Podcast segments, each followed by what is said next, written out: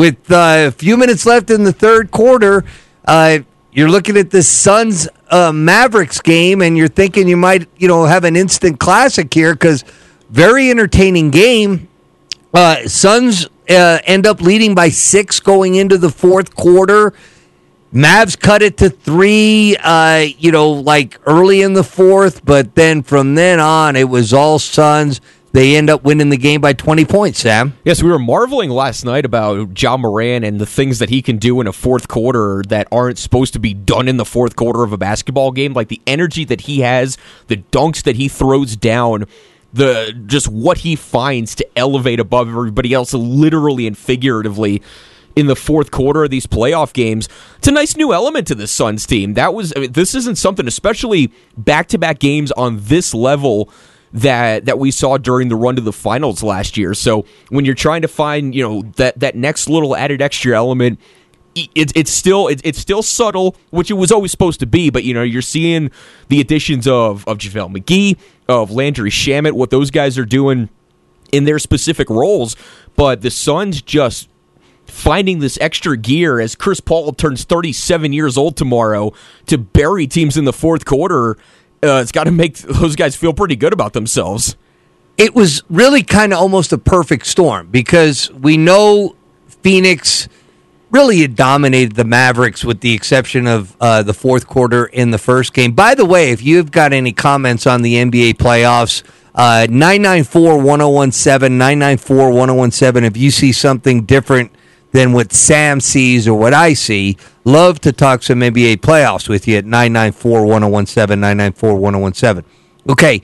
Uh, the the perfect storm that I'm talking about with regard to the Suns and is bad for the Mavericks was they the Suns played adequate in game 1 and then the game ends they end up winning the game by 7 or 8 points and everybody just is grumpy talking about how uh, Chris Paul, you know, wasn't pleased with only getting 28 minutes the fans were like real concerned about the way uh, that the Mavs pushed them there at the end. It got it down to five with like 32 seconds.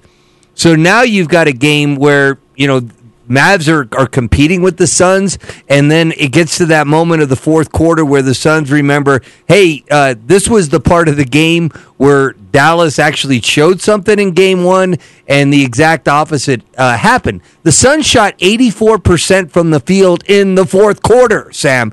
84% from the field pretty good. in the fourth quarter. And that is pretty good. Uh, for the game, 64% from the field, 52% from behind the three, and 86% from the line. I mean, they would have beaten, you know, the, the great you know teams from Chicago with Michael Jordan shooting those kind of numbers. Well, Sam. The, the, the people that used to watch those games in, in, the heyday when when they were in their younger days in the 80s and 90s would love this Suns team because they shoot twos away that nobody else does anymore. Like you got you got, you got Bob Ryan of the Boston Globe complaining about how you know n- nobody who's in my generation could possibly understand how much better the NBA was 30 40 years ago and this Suns team is like the last little bit of of hope for something to hold on to.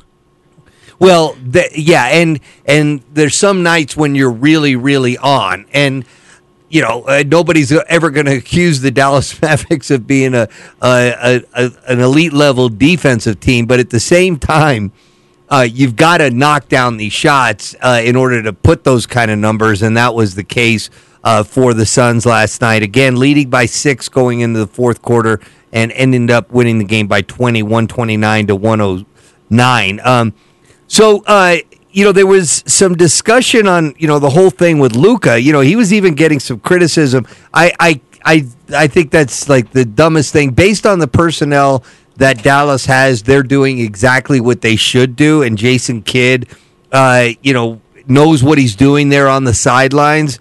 Unlike Steve Nash, you know, he has been uh, paid his dues along the way and coached a lot, a lot of NBA games. So here was Jason Kidd, uh, head coach of the Dallas Mavericks, uh, talking about Game Two last night.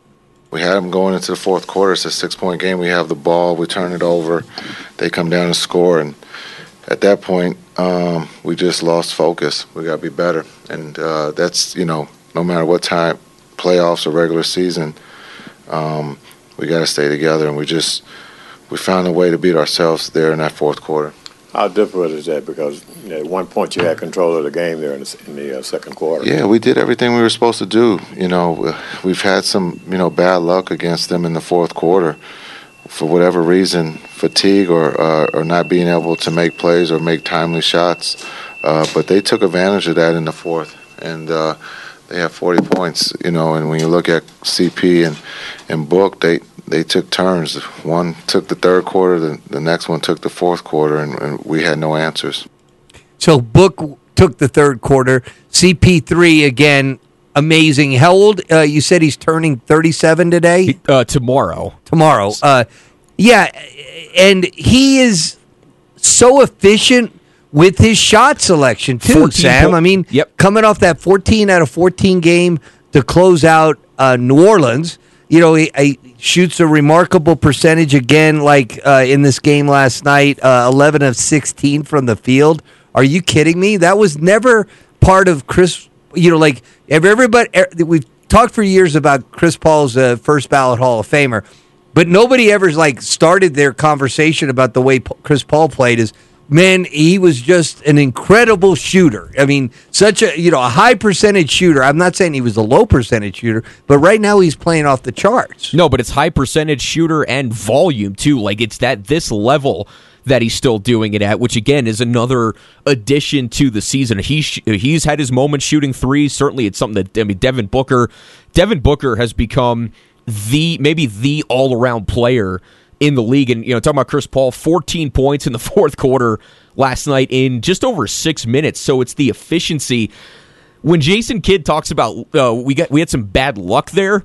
I, yeah, fourth I was like that. That was like a bad choice of words uh, because in, in the I'm like, dude, you were there in game one. You actually outscored the Suns in game one in the fourth quarter. So I don't I don't know how the the whole we've had some bad luck in the fourth quarter applies. I mean, uh, bad luck maybe that the team that you were playing that night shot 84 percent. Maybe that's bad luck. And and there was some foul trouble early in the game, so you didn't have some guys available in the fourth quarter. But uh, DeAndre Ayton and Jay Crowder both only played a couple of minutes, so it was just a matter of the shots were falling. Like the Suns, the, the Suns have figured out. Uh, you know where to get themselves in positions where they can just bury teams, and that's the difference for Dallas right now. Like if there's anything that Dallas does have going for it, it's that they've been in these games in the fourth quarter when they're getting no three point production from their guys relative to what they did in the Utah series. So at least they have that going for them. But the Suns just know exactly where to be, know exactly where they want to hit shots. Like we're hearing from from different coaches at times on the losing end, you know, we got to do a better job of getting him the ball where he wants it. Not an issue on Monty Williams' side.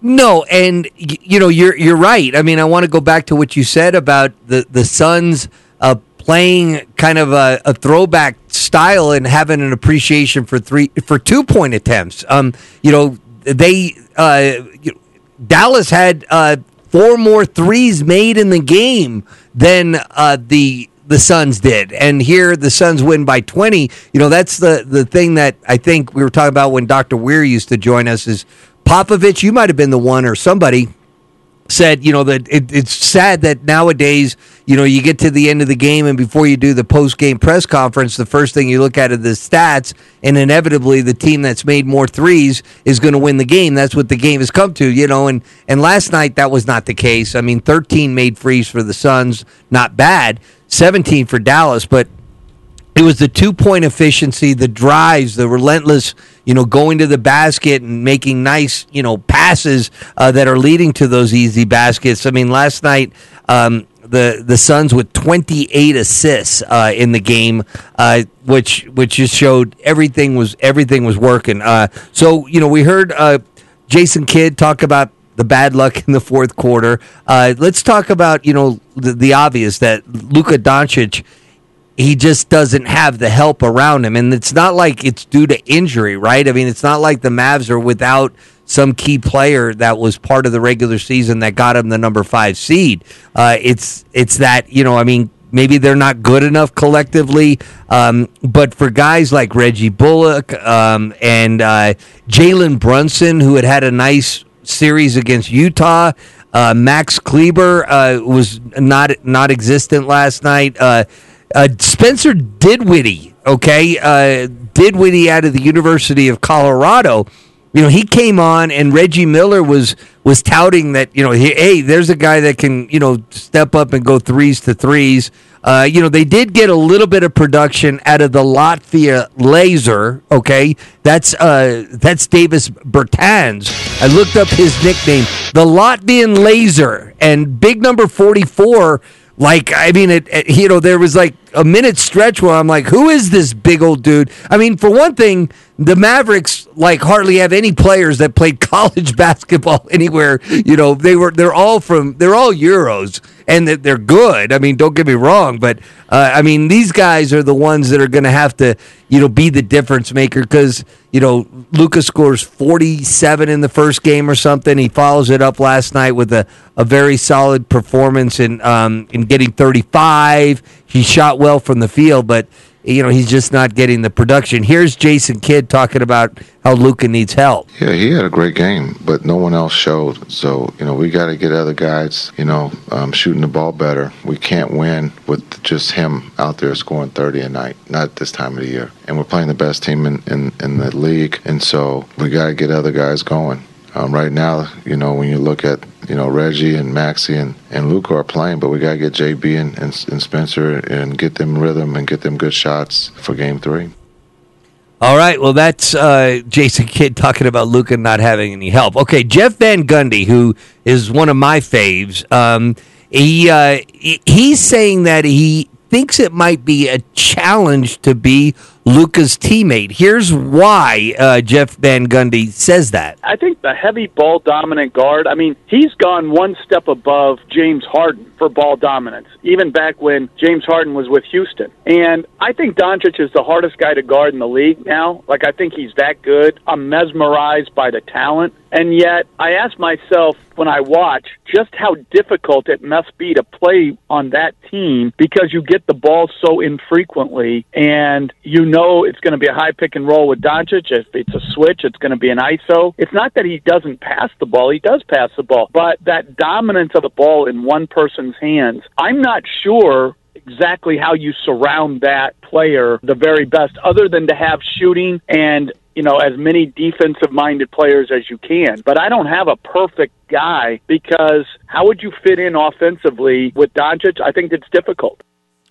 So, yeah, I mean, uh, it is, but at the same problem, uh, at the same time, it it would probably be a, a problem that most teams in the league would would ha- would like to have. I mean, he complimented him saying he's the hardest guy in the league to guard. I mean, that right there is the headline out of that whole thing. Uh, it's now just you know the speculation of of the players around him, and quite frankly, I think they could upgrade the players around him. Sam, yeah, this is so unfair to to Luka. I mean, nobody likes to see their team down 0-2 in a series, but there was also no expectation that Dallas was going to win in this series and how even how competitive it was going to be. I mean, certainly you have to like that they've been in these games in the fourth quarter. To say that, you know, Luka's got to be a hard teammate to be around, it, it's it's an easy take to have today in my mind. And look, Jeff Van Gundy obviously knows way more about basketball than than I do. Like I'm fully aware of that. But if it was the case where you know you cut his points in half and you give it to somebody else and the game still ends up being the same we're going to come on the air today and say come on Luka, you're a superstar. Go play like it. Go take the game over. Exactly sam. All right. Well and seth greenberg uh, you know he even piled on. That was jeff van gundy before. This is seth greenberg scott galetti's buddy from long beach state here's uh, him talking about how uh, Luka needs another star on the team to hold him accountable. They need another player, but they also probably, when they get that next guy, Jay Wilder, he's going to have to change a little bit. As good as Luka is, he's going to have to change a little bit. The ball can't get stuck because they end up a lot of times with four guys watching one, and he makes the first half was a joke. I mean, it was a joke. The shots yeah, he was making, the plays he's making, his footwork, his fearlessness. But you get another superstar and that superstar is going to hold him accountable to check people. Also, look, I love his game. I mean, like I, lo- I mean, it's old school, tough, physical. He's so strong. He's so patient. But I go back to yeah, they do it. I agree with you. They need another superstar or another guy that he can rely on going to get in 2022. But he's got to check someone, man. I mean, because in the second half, Uh, they wore him out, and that was great. That was great coaching. Let's face it. You know, how do you defend Luka Doncic? You make him defend every single possession, and, and and you wear him down. That's what happened in the second half.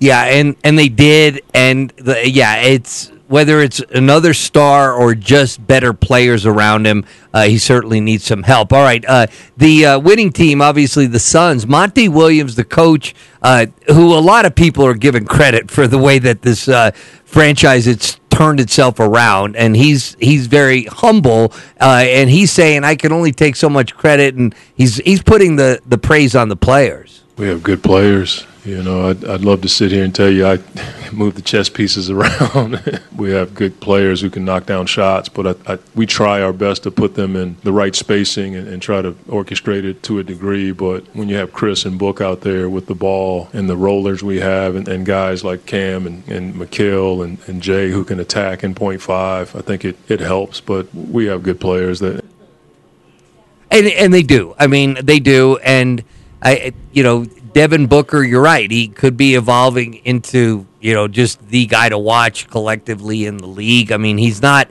you know like what Doncic does, but what he does like amongst that team there in Phoenix. I mean, nobody can deny uh, he's a difference maker. Another thing too about Devin Booker, I I didn't ever see really that much emotion out of him at Kentucky in the first couple of years in the league.